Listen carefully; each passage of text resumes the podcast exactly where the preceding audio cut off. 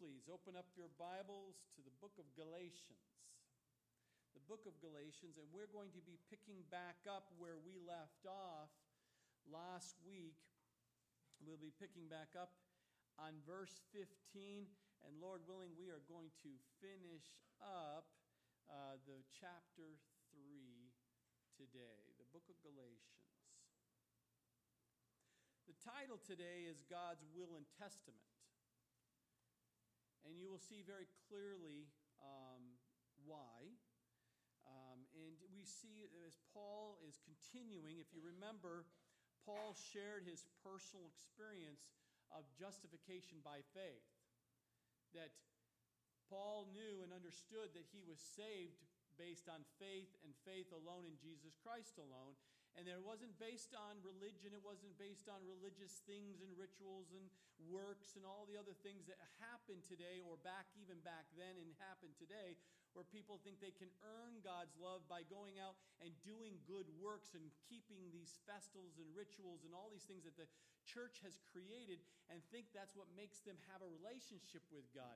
No, that makes them have a relationship with a church. That doesn't make you have a relationship with Jesus Christ, your Savior.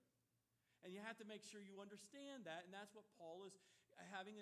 Is taking a very lawyer kind of approach here in the letter and bringing out some arguments to help you and I and others. In this case, these Judaizers, these Jewish believers who believe that yes, you needed to know Jesus as your Lord and Savior, but you also had to do the circumcision to really earn God's love. You had to keep the dietary laws, or you didn't. You know, it didn't really show, or the relationship with God is not quite right. You need to only can go on the Sabbath, and all these things that the religion was adding back on the people versus understanding that they've been set free from the law, that they have a relationship with Jesus based on grace, not based on religiosity, not based on works. So he had his personal experience. If you remember that, the justification by faith in Jesus Christ, we saw that in chapters 1 and 2 of Galatians.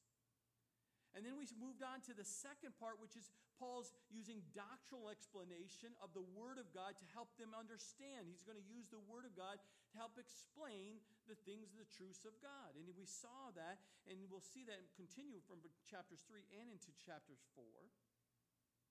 But we see also that at the end of Galatians, chapters 5 and 6, he will finally bring conclusion using practical exercise or practical application to help you and I, tell you and I how to enjoy God's grace and freedom in our daily life as a Christian. Because so many Christians today live in bondage and religiosity. They live in this structure that causes them to not freely worship God and not to freely be able to have this relationship with God. They feel like they have to follow the do's and don'ts and this religiosity to be able to stay in good standing with God, even though God died for them on the cross. Before you even knew God, even before you even accepted Jesus Christ as your Lord, He died for you while you were still a sinner. And it's only by grace that He allows us to even have that personal relationship with Him. It's a choice that we get to have. He says, here's a free gift of salvation. Do you want to choose me? Do you want to follow me? Just choose me. Choose this day who you shall follow. Pick up your cross and follow me. What a choice that God, by His grace, has given us to be able to have. Amen? Amen? Are you tracking with me? All right. So we see here that today we're going to see the third part of chapter 3. We knew there was three parts to this. We saw certainly Paul's personal argument. We saw the scriptural argument that Paul used to help them understand. Today we will finish up chapter 3 with logical argument from Paul. And he's taking it from a will and testament perspective. It's like he's going to use some really practical things here for us. Because remember, Abraham was the example that Paul used for us and to bring them back, because these Judaizers were coming back and saying, well, remember Moses.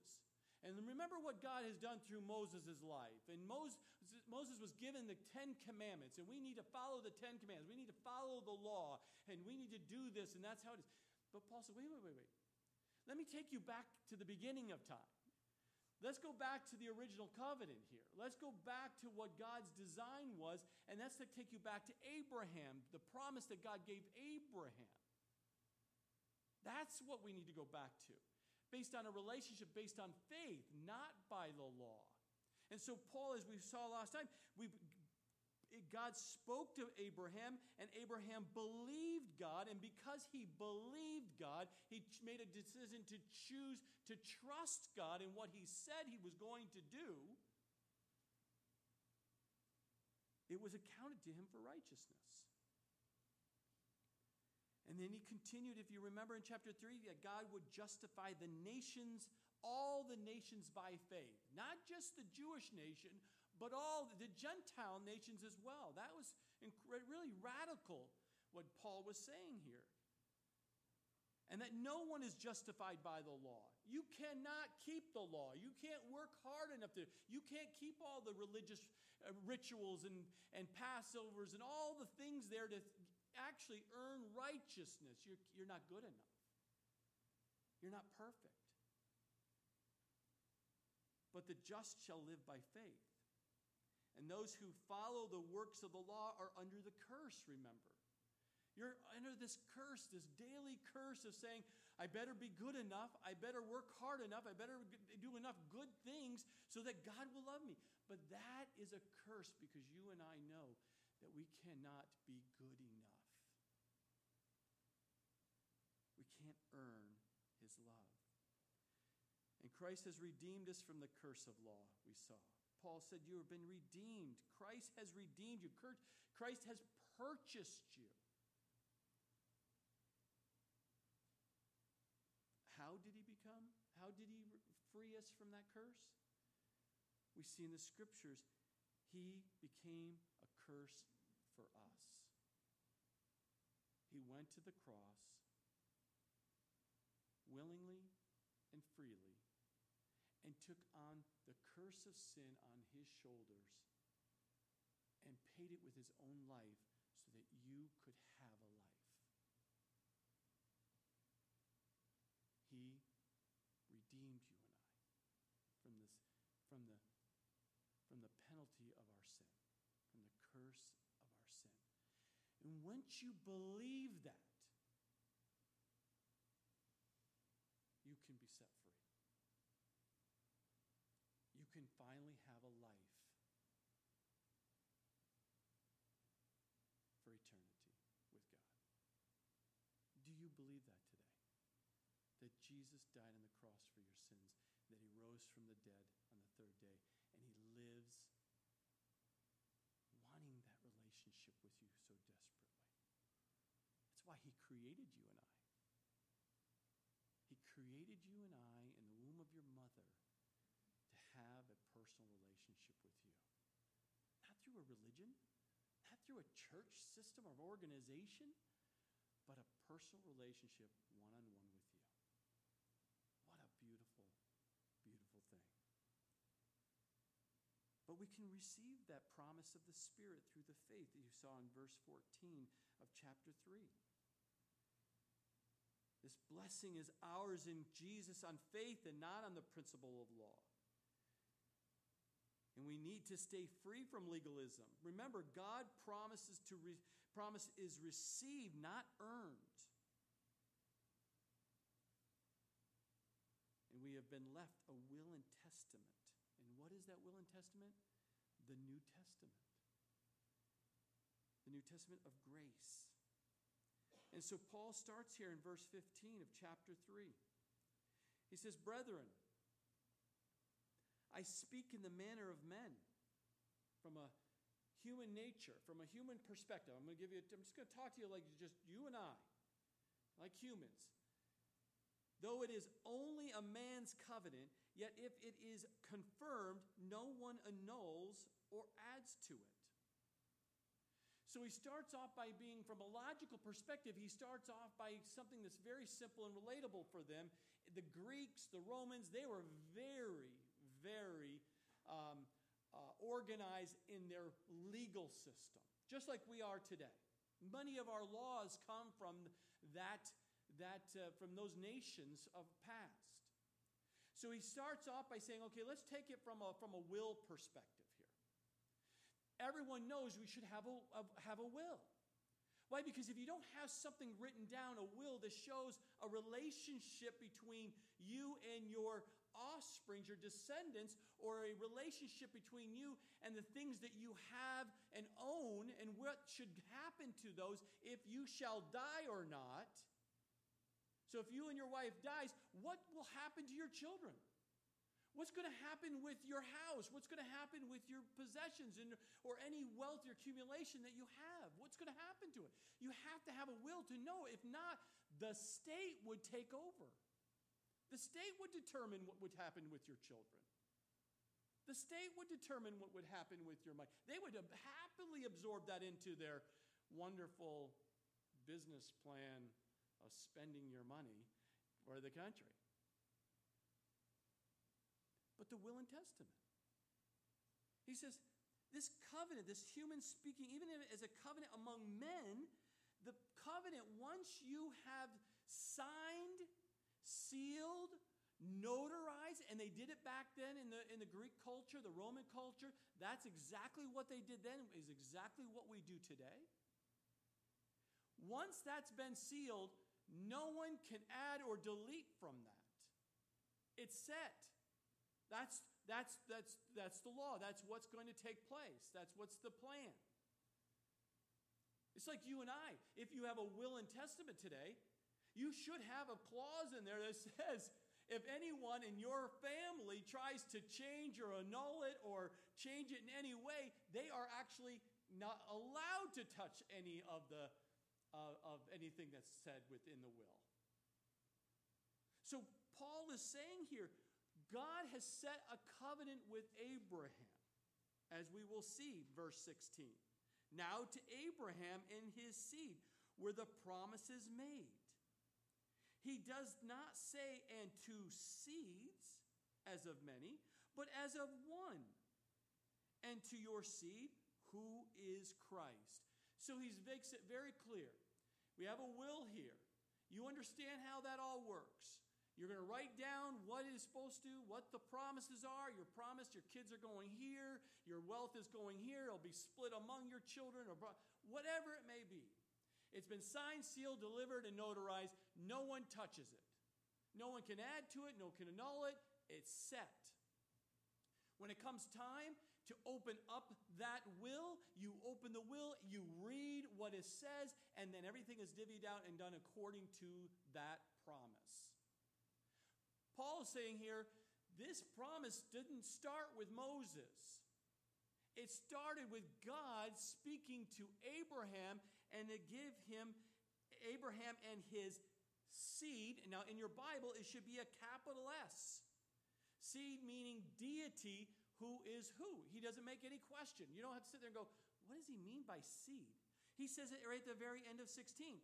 Who is Christ, the Messiah? He went to Abram directly, changed his life, renamed him to Abraham, and said, Abraham, here's the promise for you. I got a couple of things for you, but one specifically, my will is to bring the Messiah by you. Through your lineage, by your seed. It's going to start with your descendant. And it's going to go through, and as you go back and you read the scriptures, you're going to see back in even in Genesis 22:18, where Abraham and his seeds were given that promise to Abraham. God promised Abraham that in your seed all the nations of the earth shall be blessed. God said that. Not man. God said, this is my will for your life. That this is my will for the nations of all people in this world. This is my plan and this is my promise. And when God makes a promise, no one can annul it or change it. Not even you. I know you think you have control over your life and you know what's best for your life, but God knows best. And once you get that settled in your mind, it's much easier to live a life as a Christian because you'll no longer be struggling and wrestling with God. And if you wrestle, you will lose, I assure you. And it will hurt. We've also seen that in scriptures as well. But Paul observes that this is a singular for seed, not the plurality here. He's made it very, very clear to these Judaizers that it's not by the law, it's by the fact that God made a promise to Abraham that the seed, the Messiah, Christ, Jesus Christ, is coming through by his seed. Now keep in mind, remember, Abraham was 99 years old. Sarah, his wife, was in age. She was past the ability to have children. He was past the ability to have these children. But God says, I'm making a promise, and I will fulfill that promise. Now you know the story. Here's God telling you directly the promise that he's going to allow you and your wife to have a baby, and you're like blown away like this can't be possible. From a humanistic perspective, it's true. It's impossible. But with God, all things are possible. Remember, when God makes a promise, he is faithful to complete that. It doesn't matter how we feel. It doesn't matter what the circumstances that are happening around you. When God gives a promise, he is faithful to complete that. It's just, it doesn't matter what you and I think. We just have to trust and believe what God's promise is. Now, Abraham, he went for a little while, as you know the story, but what happened? He thought God needed help. And he said, I think we could probably, Hagar, she can still have babies. And you see how messed up all that has turned out to be. But God still fulfilled it regardless, right? Sarah had the baby. The promise, and we see the lineage all the way down. And the Messiah, Jesus Christ, came just as exactly what God said would happen. Verse 17. And this I say that the law, which was 430 years later, cannot annul the covenant that was confirmed before by God in Christ, that it should make the promise of no effect. So here we are. God gives Abraham the promise. The Messiah is going to come. 430 years later, we see in the scriptures back in Genesis, he refers to over 400 years later, we see that the promise God made to Abram now comes to Moses and establishes a temporary covenant, the law. And he says to us here in verse 17, I'm bringing Moses into the picture. I'm giving him a covenant, the law. And I'm giving him some things to outline for the people to understand. But keep this in mind. It does not annul the original will and testament of God's promise to Abraham. It doesn't change it. It just brings to light. As we will see, Paul will explain logically why it brings to light why we need Christ and why we need the Savior in our life. And he says right here, it's like a baby. I'll give you the best example the Lord has shown me. When you have a baby, does the baby need rules and regulations? Does it need to have? No. It just needs to be nourished. It needs to be fed. It needs to be comforted and protected. And it's there. A baby does not need rules and laws. It just needs to be protected and nourished. But when you get to that 18-month status, oh, watch out. The will of that baby starts, that sinful nature starts coming arise.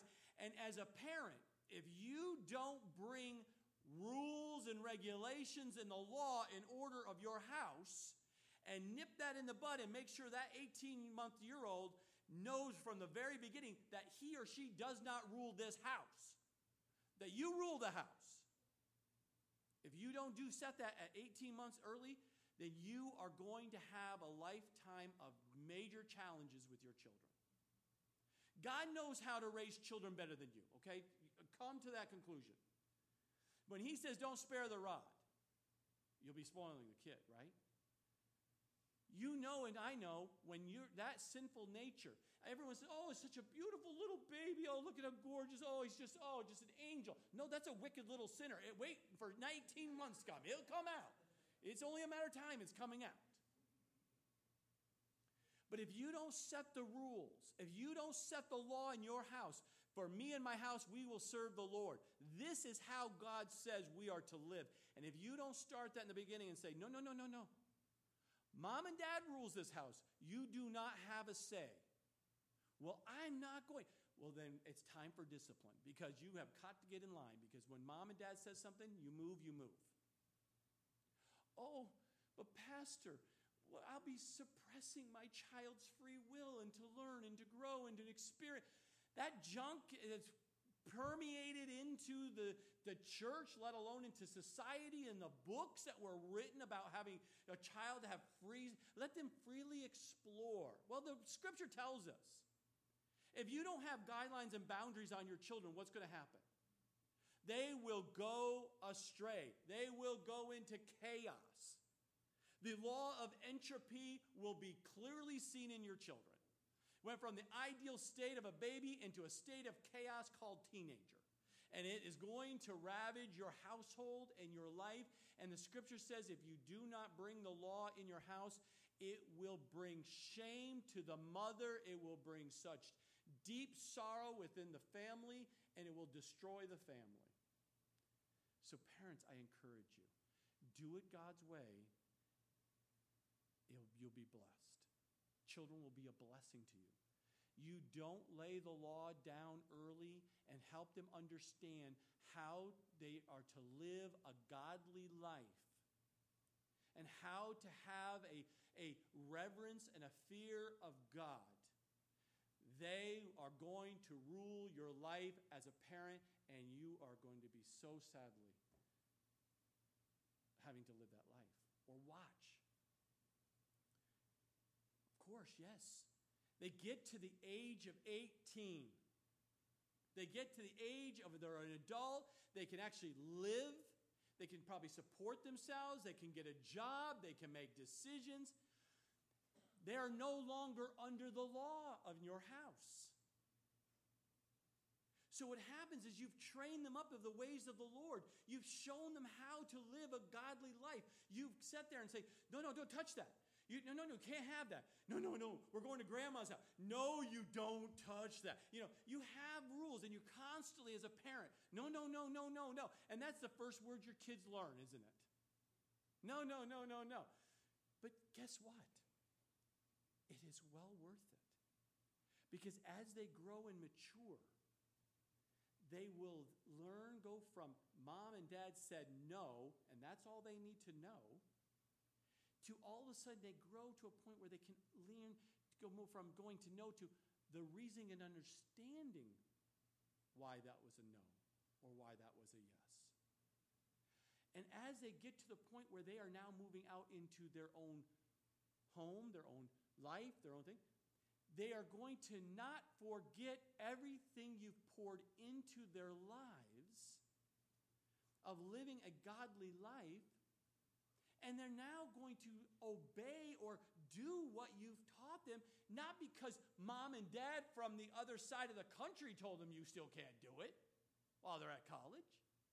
But they're going to do it out of a relationship, out of love for God and for you as a parent of what you've poured into their lives during those formative years. That is what we're seeing here. That God is taking a baby Christian as someone who's there. God says, I'm telling Abraham, this is how you're going to live. And it's going to be living by faith. You're going to just trust me. And as I speak and direct your life, you're just taking steps of faith each day, one day at a time. And as I give you the next day, I'll give you more. I'll speak to your heart. I'll show you the direction. I'll put the desires in your heart. And you're going to live by faith, not by sight. And then God said, okay, my people, because of sin, I'm going to have to bring in the law, as we will see. Because I love them so much, I'm going to bring the law in to bring some boundaries because I need to train them up on the understanding of who I am didn't change the promise to Abraham that you will live by faith. But the rules, the law, is going to help bring to light the sinful nature, the rebellious nature, the selfish nature in our lives that needs to change. That's why the laws are. You didn't even know you were speeding. How many times have you, honey, how fast are you going? I don't know what the speed limit is, sweetheart. And all of a sudden you come on a sign and the sign says 55 and you're doing 65. Well, I didn't know.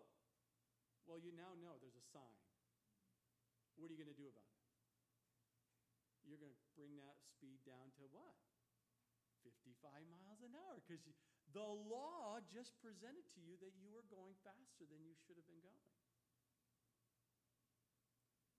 See, the law brings to light what maybe you don't know consciously, but he brings it to your conscious of what, and then you have to then be obedient to what God reveals to you. Why is that? Why bring God having to bring 400 years later, this covenant and use Moses to bring in the law? Well, verse 18 says, "For if the inheritance is of the law, it is no longer of promise, but God gave it to Abraham by promise." So we know that it's by promise. It is an inheritance offered to Abraham. It was an understanding that based on faith, it's not based on the law. He brings the law in to bring to light to the people, his people, to show that they need to correct, they need to change, they need to come back to God, they need to trust him by faith, they need to come back to what he's doing. And if you see there at the end of that verse, he says, God gave it to Abraham, meaning gave in the original perfect tense of the original language means a permanent. He gave a permanent gift, a gift of grace to them to be able to live by faith. And he's bringing to light to these Judaizers who would constantly come back and quote Moses about the law. To remember, they were coming into these Christian Gentiles and saying, yes, you need to know Jesus as your Lord and Savior, but you also need to keep the law of Moses. And Paul's saying, no. You don't have to do it. You're adding to it. That's not what the original promise is. That's not what it is. And that doesn't no longer apply any longer. God came to fulfill the law, not to do any other than to bring about what God's plan was from the very beginning, which was the promise of living in a relationship with God by promise of faith, justification of faith. But now we see he continues here in his argument, his logical argument, and he says, verse 19, because he's anticipating what people are going to say. Well, if the law is not what we're supposed to be focused on, then why was even the law even given? What was the purpose of the law? And he answers that. What purpose then does the law serve? It was added because of the transgressions till the seed should come to whom the promise was made, and it was appointed through angels by the hand of a mediator. So Paul gives them three reasons why the law was even brought. That right here in that verse, just three reasons. The first one is it was added because of the transgressions. Part of the reason the law was given was to restrain the transgression of men who thoroughly, clearly revealed of God's holy standard. God's holy standard was very clear. They understood what God's standard was. But because they didn't understand or they weren't willing to acknowledge, God said, okay, I'm going to bring the law. And the law is going to draw a line here and says, now if you step over this law, you know you clearly are going against my standard. You're going against my will. So he brought the law so he could draw a line so you and I, or in this case, these Judaizers, the people, could understand. Thou shalt not murder. We can't murder. Thou shalt not covet. Thou shalt not have any other gods. Because remember, in the Gentile world, they worship multiple gods. We're not to worship and give honor to anybody except the Messiah, Jesus Christ. No saint are we to worship. no man, no woman, nobody in a positions of authority, or certainly not a pastor or a reverend or priest, or none of that. The Bible is very clear we are to worship and honor and glorify Jesus Christ, the Savior.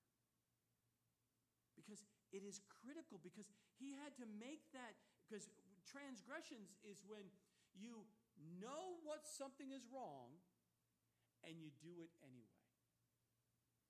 It's like a child. Parent says to the child, do not touch those cookies that I just made.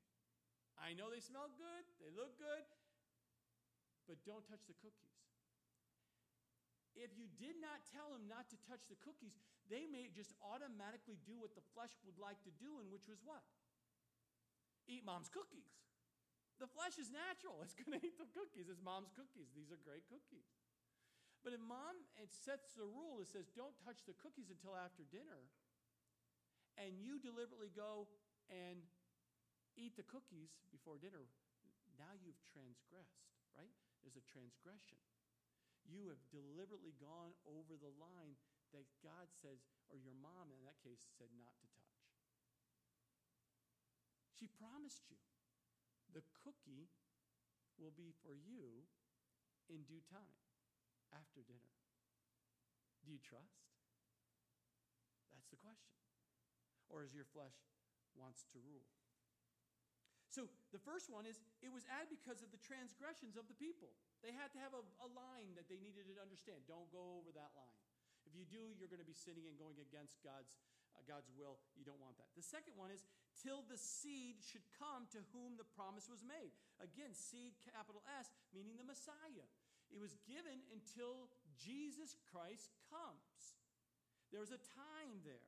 The law was met to prepare us for the work of the Messiah. It was given till the seed, Jesus, should come. It isn't the law of Moses is revoked when Jesus came, but Jesus said that he came to fulfill the law, not to destroy it in Matthew 5:17. Instead, the law of Moses is no longer of the grounds of approaching God.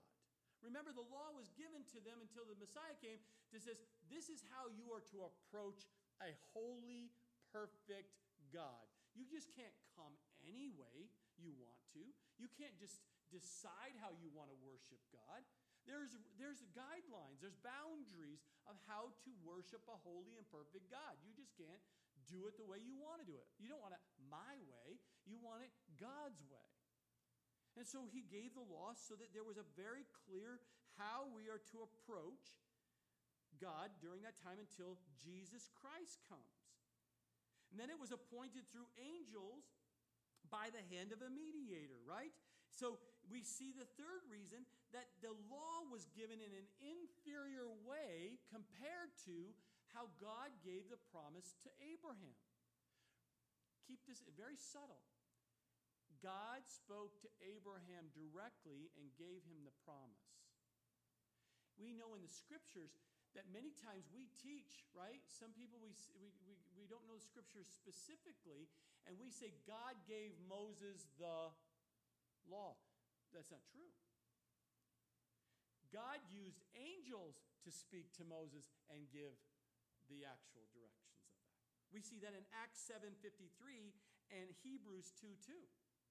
So we see that according to the way God used there up on the law was delivered to Moses on Mount Sinai by the hands of angels.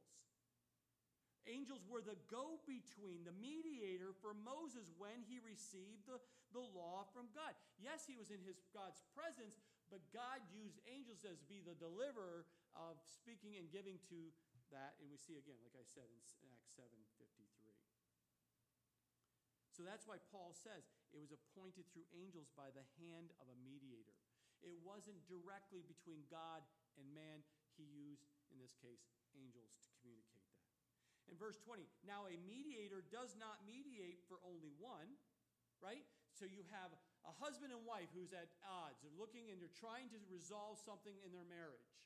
Many times you would want those two people to work together and to make that out. So sometimes people need a mediator, a third party, to make that happen. In this case, God said to make the law, which is inferior to the promise God gave to Abraham, He used a mediator, angels, to make that happen. But Paul says here, but God is one. He doesn't need a mediator. He doesn't need a pastor to help you to communicate with God. Under the new covenant, under by faith, justification by faith, you and I get to go directly to God and speak to him. We don't have to go through someone else. We confess our sins to him directly, not through someone else. We don't ask for forgiveness through someone else. We go to God directly and ask for forgiveness. We don't ask through someone else to get direction for our life. You go to God directly and ask, God, what do you have for my life? What do you want me to do in my life? We have a direct communication. God is one. He doesn't need a mediator to do that. Jesus Christ, God, is our mediator. He is the one that does it all. He makes the way. He says, I am the way, the truth, and the life, and no one comes to the Father except by me. So Moses needed a mediator between himself and God. But we don't need a mediator because between us and Jesus. He is our mediator. The law is a two-party agreement brought by mediators, but salvation in Jesus Christ by faith is received by a promise. Verse 21, is the law then against the promises of God? Certainly not. For if there has been a law given which could have given life, truly righteousness would have been by the law. The law is not evil. God gave the law. It's not evil at all. It was used for the purposes of, for God's purpose. It doesn't oppose God's promise. But the problem with the law is found in its inability to give strength to those who desire to keep it. The law doesn't give you strength. If the law could give you life, could give you strength, then it could have brought righteousness. But the law of Moses brings no life. Just because you're following the law doesn't bring you spiritual life. It simply states the command. It tells us what to keep and not to keep, and tells us the consequences if we break the command that God gave us. It's just a road sign for us. But in 2 Corinthians, as we went through 2 Corinthians chapters 3 and chapter 4, you know and I know the glorious picture of that new relationship that the Lord has established with you directly. And so Paul continues in verse 22, and he says, but the Scripture has confined all under sin, that the promise by faith in Jesus Christ might be given to those who believe. So here Paul paints a picture of imprisonment. He's going to lay this out, that we're confined, we're locked up. Our sin locks us up like we're in prison and we cannot get out from it. We don't have the strength to do it. We don't have the ability to do it. You're not smart enough to do it. No one else could help you. You're in prison. You're confined by sin. That's what Paul's saying here. The bars of the cell are sin, keeping us confined. And the Scripture puts us in the prison because it pointed out our sinful condition. So we sit there, imprisoned by our sin.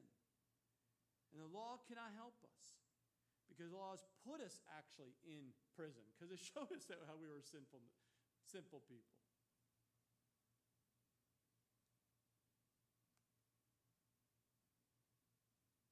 But understand what he says here.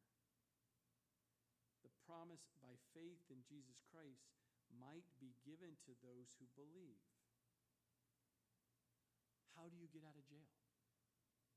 How do you get out of imprisonment of your sin? You know how many times in counseling someone will come to me and says, Pastor, I cannot give up the drug. I can't get out of the pornography. I can't get over my anger. I can't get over, name it in, fill it in. And you've tried, and you've read the books. You've sought the counseling. You've tried everything to get that sin out of your life. But it seems to continue to dominate you. You're in prison by sin. Paul is saying,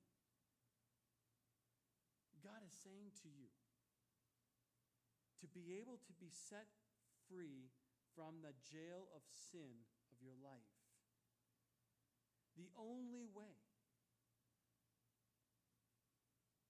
is by faith, putting your trust, turning your life over to Jesus Christ as your Lord and Savior. Choose to believe. It's a choice. It's a decision. I trust Jesus to free me from that sin. And you make the choice. You make a decision. And then every day you continue to live based on that decision. You don't turn back. You don't look back. If you choose to think you should move back, you just know, I made that choice 10 years ago, 5 years ago, 2 months ago, 1 month ago, 1 week ago. Today, I make that choice. And my life was changed. I was set free. You can't saw through these bars of sin. There's no chance of a jailbreak. Instead, an offer is made to the warden himself that oversees and is in control of those prisoners to simply open the door and allow you to walk out. But you have to acknowledge you are confined, that you are a sinner, that you are dead in your trespasses. You must come to a point in your life where you say, I know that I'm a sinner and I'm locked up and I'm going to die here if someone doesn't free me. And I need help. And I need someone to free me. And then what happens is, when you acknowledge that you are confined, that you deserve to be in the cell. You know that you're a sinner. You know that you have these wicked thoughts and these wicked actions. You know you've gone against everything the law has said. And then you say to the Lord, the warden, and ask him to free you. And then the prosecutor accuses the warden of not being just. How can you let Corey out of that jail? He's such a wicked sinner. And the devil loves to do that. And the warden simply points out that the freed prisoner's sentence was completely fulfilled, paid for, done with, and he, the warden himself, did it for me.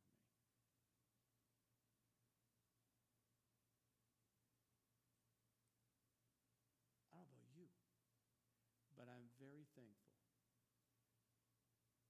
that Jesus said and continues to say, Satan, you can throw all kinds of condemnation and all kinds of stuff about Corey, but I paid for it all. Not only is he out of jail, not only is he free, but if you go check the records, there's no indication that he was ever in jail.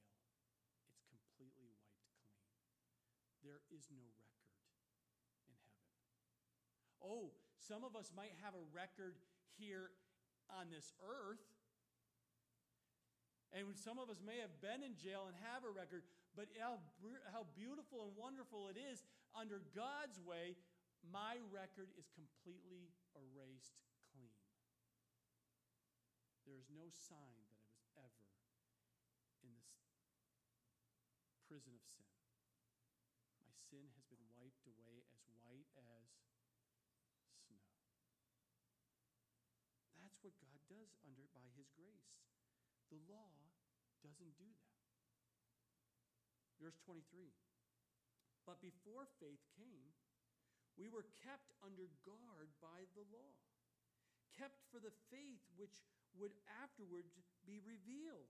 So here's this imprisonment that before faith came, before the new covenant came, before that God's promise of faith coming fulfillment, we were kept under a guard. A guard kept an eye on us. Before we were saved by faith, before we lived our lives by faith, we were kept under guard by the law. Scripture has confined, as we see here in the earlier scripture, the scripture has confined all under sin and under sin.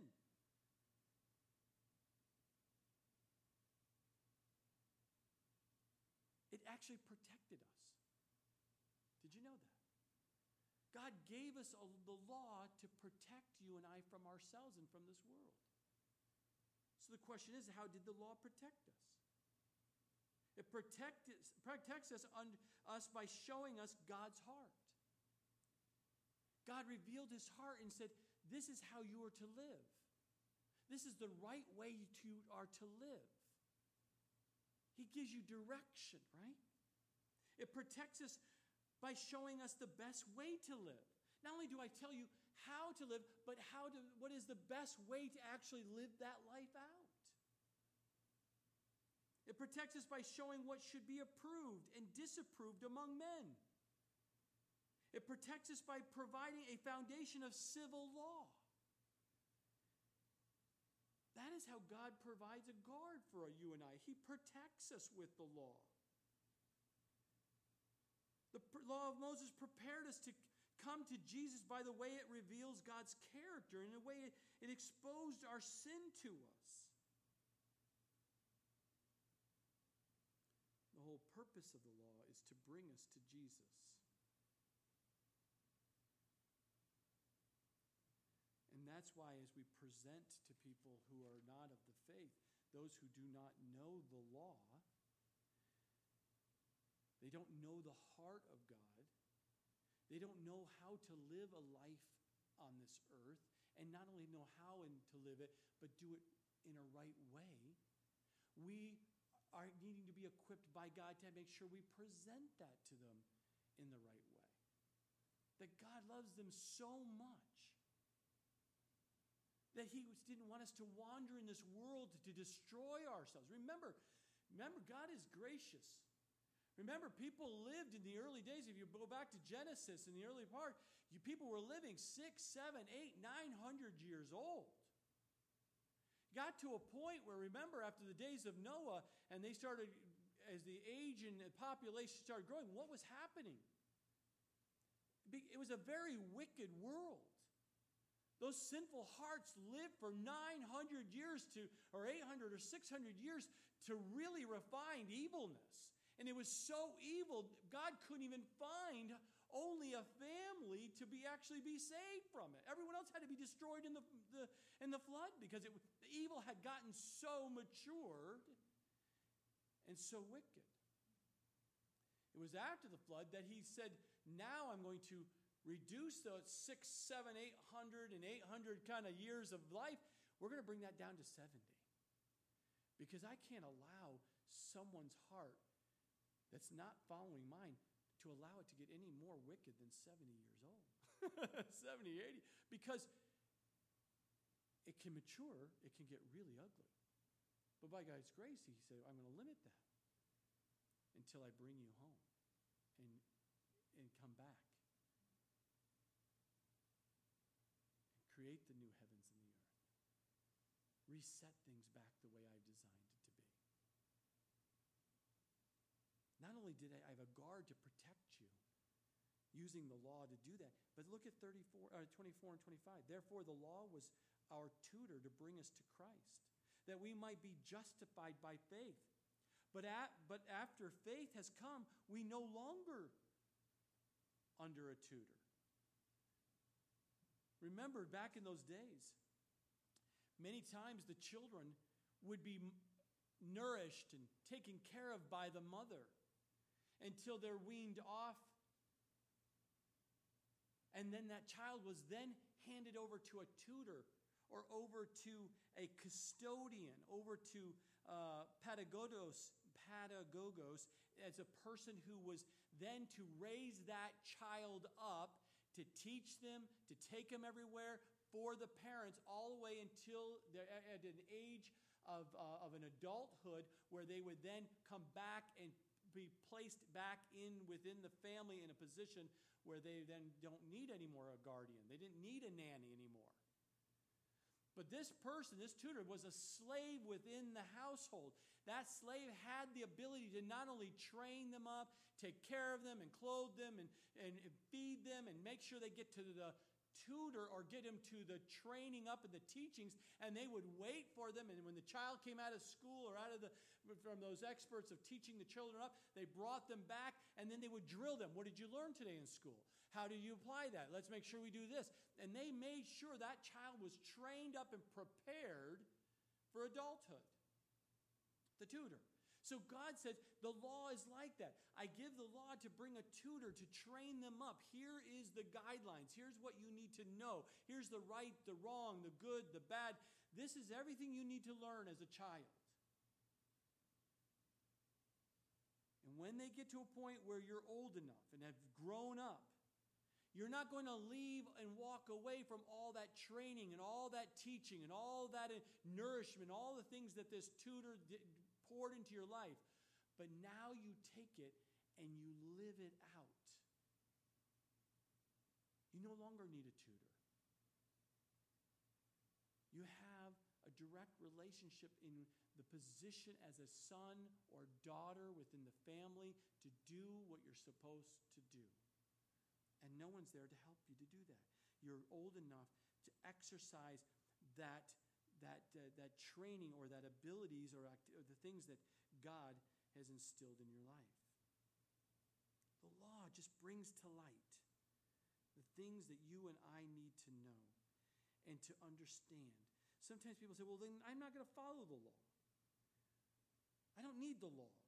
I can live however I want to live. But think about the law as a couple of things. Look at it as from a mirror perspective. You walk up to the mirror, and no one in the whole day told you had something stuck between your teeth. You walk up in front of the mirror and you look at the mirror, and all of a sudden you realize, I got something stuck between my teeth. I need to get it out. The mirror just brings to light what is something not right that you don't is not right. Did the mirror take that green thing out of your tooth for you? No. You walk up and you don't even realize you're dirty and spotted and things are on your face and your hair. You wake up in the morning, you walk in and you look at the mirror and you realize, I'm in chaos. I need to do something with this face. I need to get in a shower. I need to comb my hair. The mirror does not clean you up. The law does not clean you up. It only reveals that you need to be cleaned. That's what a mirror does. That's what the law does. I can put a glass of water, and you'll go, oh, that water looks so good. And I say, here, take this spoon. Just turn it around and around, and just swirl it in the water. And all of a sudden, you see the sediment starts coming up. The little floaties start coming up. And you're like, whoa, I almost drank that water. Will the spoon clean the water for you? The spoon doesn't clean the water for you. The spoon only revealed the sediment, the dirt that was already in the water. The law, God gave the law just to stir up the sediment to show we have sin in our life and we need to be cleansed. But it's going to be only a Savior that can cleanse you. The spoon, the mirror doesn't clean you. And that's why the law was presented. Paul is saying you have to understand this. Therefore, by the deeds of the law, no flesh will be justified in his sight. For by the law is the knowledge of sin, Romans 3:20. Because of the law brings about wrath, for where there is no law, there is no transgressions, Romans 4:15. It just brings to light what we need to know and to then ask for God's help to cleanse us. And then then Paul continues in verse 26. He says, "For you are all sons of God through faith in Jesus Christ." All of you. You Jewish believers, you Gentile believers, all the nations, anyone who gives their life to Jesus Christ as their Lord and Savior, you are all sons of God through faith in Jesus Christ. For as many of you as were baptized into Christ have put on Christ. See, these Judaizers were coming in and saying to these Gentile believers, you need to add the law to your life. You need to be obedient to the law. You need to follow it to a T. If not, then you're not saved. You don't have a right relationship with God. And Paul's saying, wait, no. All of you are the sons of God because of faith in Jesus Christ and Jesus Christ alone. You can't add to it. You can't annul it. You can't add it. You can't delete from it. That is truth. That's what you need to believe and understand and move forward with. And that you're standing before God is based on faith. It's by the grace of God that he allows us to be able to come. And that is how it is. And he sees you and I as sons and daughters of God.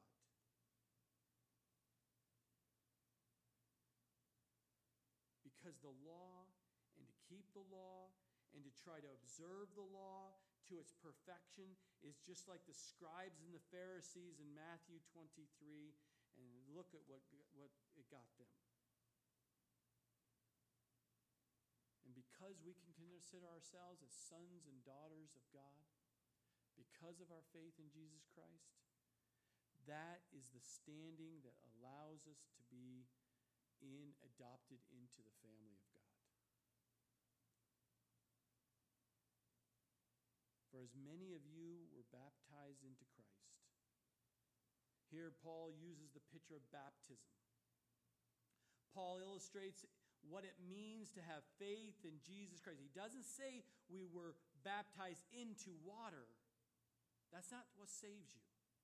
But baptized into Christ. Just as in water baptism, a person is fully immersed into water, so when we place our faith in Jesus Christ, we were immersed into Jesus. So many Christians today seem content with just dipping their big toe in the water. Oh, I want to experience God, but let me just put my big toe. That's all I want. I don't want to be fully immersed into Jesus. I just want a little bit of Jesus. But God wants us to be fully immersed into Jesus, not sprinkled, not just be part of us by a little dipping. But when a person is immersed in water, you don't even see the person much anymore. You mostly see water. And that's what God wants for our lives. He wants us to be so immersed into Jesus that we do not see us very much. You only see God in your life. That is what he wants us to have in our life. When someone looks at your life, they see Jesus, not your flesh, not your sinful nature. And it should be stressed that this is the baptism that really saves us. Our immersion into Jesus. If a person isn't baptized into Christ, he could be dunked 1,000 times in water and it will not have any eternal change of their life. But if a person has been baptized into Christ, then he should follow through and do what Jesus told him to do. I want you, Jesus. I need you to come into my life, and I need you to fill and just take over my life. I want to die of myself. I want you to live for me. And when you've made that commitment, you've asked for that forgiveness. God, I'm so sinful. I need you to come in and just, I know you've paid the penalty of my sin. I'm going to trust. I'm going to believe you. And then he says, one of the first things I want you to be obedient to me for is we see in Matthew 28, verses 19 and 20, he says, then go get baptized. because it will be your outward expression of what has already taken place in your heart. You're fully immersed with Jesus. And not only are you baptized into Christ, but Paul says you have put on Christ. So another way of expressing this immersion in Jesus is to say that we have put on Christ.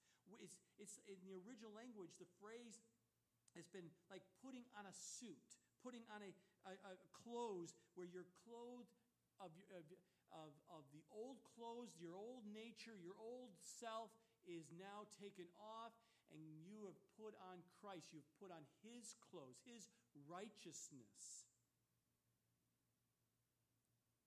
He's cleaned you up. When they look at your life and you see what you're wearing, they're going to say, those are Jesus' clothes. I know what brand you're wearing. It is not man's brand, but you are wearing Jesus' brand.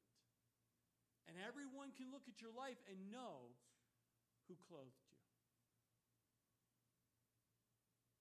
Does that speak of your life? Because how we dress has a real impact. It really has an impact on how we think and act. Oh, I remember the first day I put on a suit. When you put on a military clothes, you get to put those clothes on. You got out of your sweat, you put your military clothes on, and it was like you stand taller. There's something about putting on that uniform. And when I took off the uniform and I went into business, there was something when you put the suit on and you put the tie on and you're getting ready to go to the wedding, whatever it may be that you're putting on those clothes, there's something about a presence about that. And people go, ooh, where are you going? And immediately identifies you're going to work, you're going to the prom, you're going to a wedding. Immediately people know based on what you're wearing.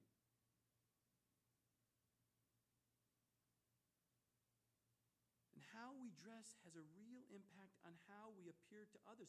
We also need to know how to dress appropriately for each occasion. Paul says to us, your appropriate clothing for each day is to put on Christ. People should see that you belong to him by looking at your life. You should live with an awareness that you are adorned. You're clothed with Jesus. If you're a child of God, you just can't go out and live however you want to live. You can't just act and behave and talk any way you want to. If you're truly immersed in Jesus, you will, and everything about you will reflect that relationship as a child of God. That's what Paul's saying here. And every day you must and I must choose to put on Christ. It's a choice. And he finishes up here.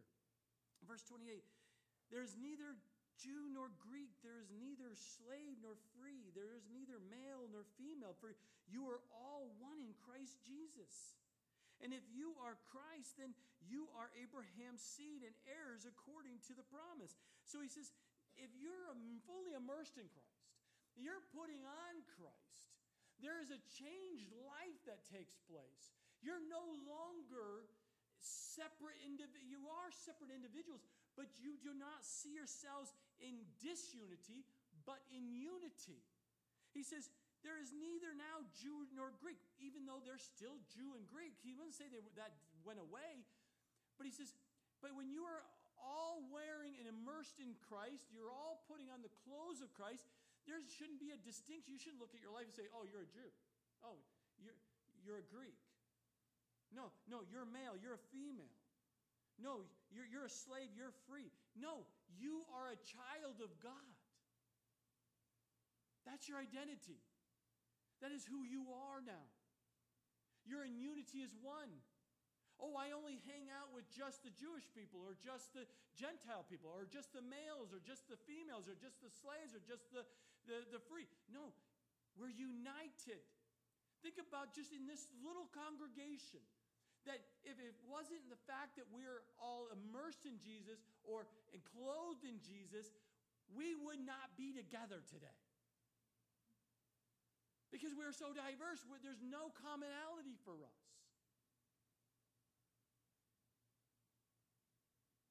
We wouldn't stick together. We wouldn't be in unity. But we're united in Christ. We're in the same family. We're sons and daughters of the High King. That is what Paul is saying here. You are the seeds that God told Abraham. From the seed, you would become part of that and being, as he says here, Abraham's seed, or heirs according to that promise. The differences are still there. Paul knew there was still a difference between a Jew and a Greek, and an evangelistic approach might be different in how you approach them, and we understood that in 1 Corinthians chapter 9. The slave still had a daily obligation to obey his master, though he may be equal in Jesus. They're brothers. The master and the slave are now brothers in Christ, but they still have their roles and responsibilities that separate them or differentiate them.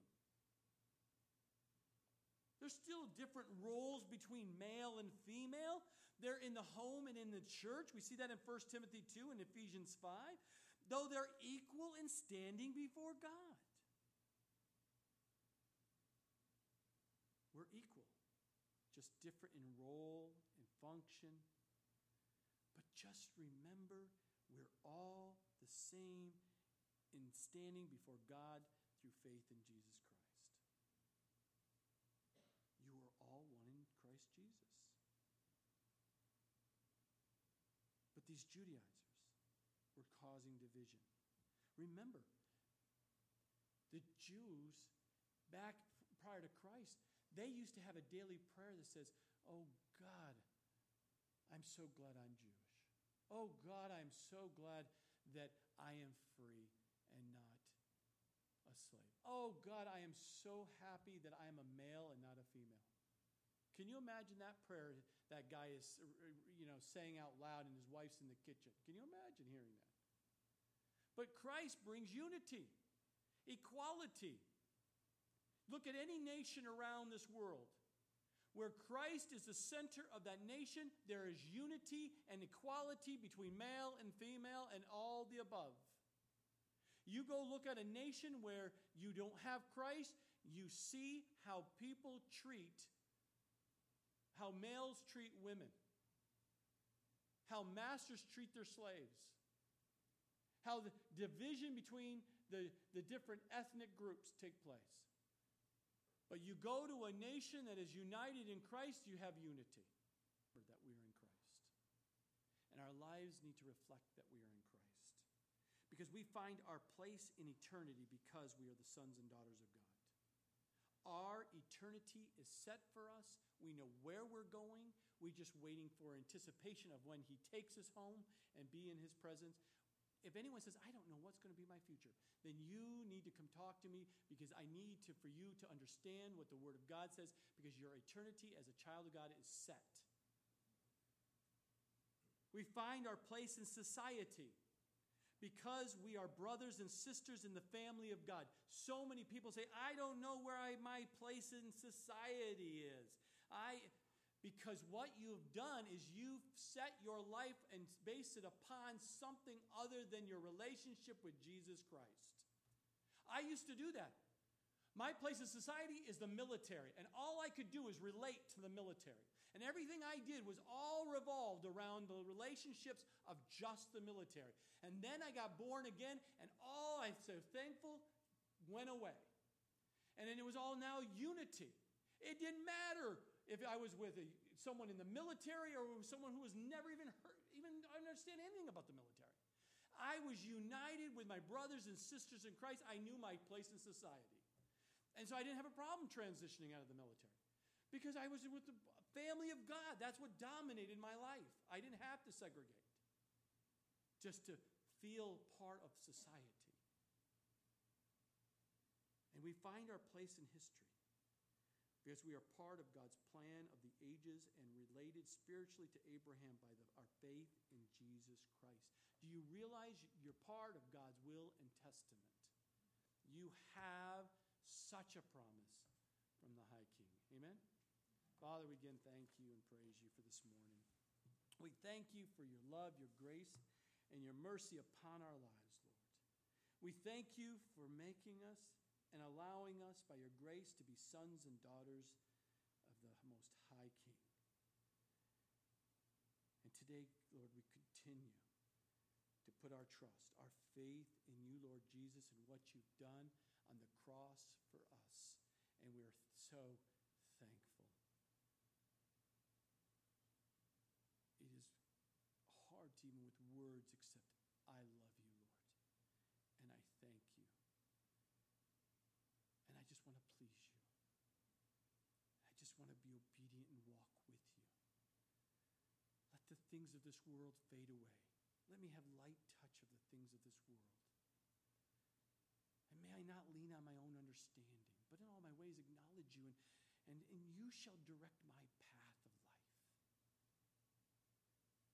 And we thank you and praise you in Jesus' name. Amen, amen, amen. Hey, please stand, please stand. And Lord bless you and keep you. If anyone here needs prayer, we're here. Men and women here would love to pray for you. I will hang out here to pray with you or not. I'll catch you in the hallways. Don't rush off. Meet your brothers and sisters. Fellowship. Let God work through and in and through your life to help others. Because really, that's what fellowship's all about. He says, do not forsake the fellowship. It's because he wants to use you in another person's life. Or let someone else work in your life. Let God direct people into your life. That's how it works, and it's a beautiful thing. Amen? Do you know, if you're watching the news, if you're watching what is really happening, Isaiah 17, Ezekiel 37, 38, 30, that is coming alive in front of us over there in Syria and Israel. It is as clear as can be, the Lord's going to come back soon and very soon, amen, and take us home.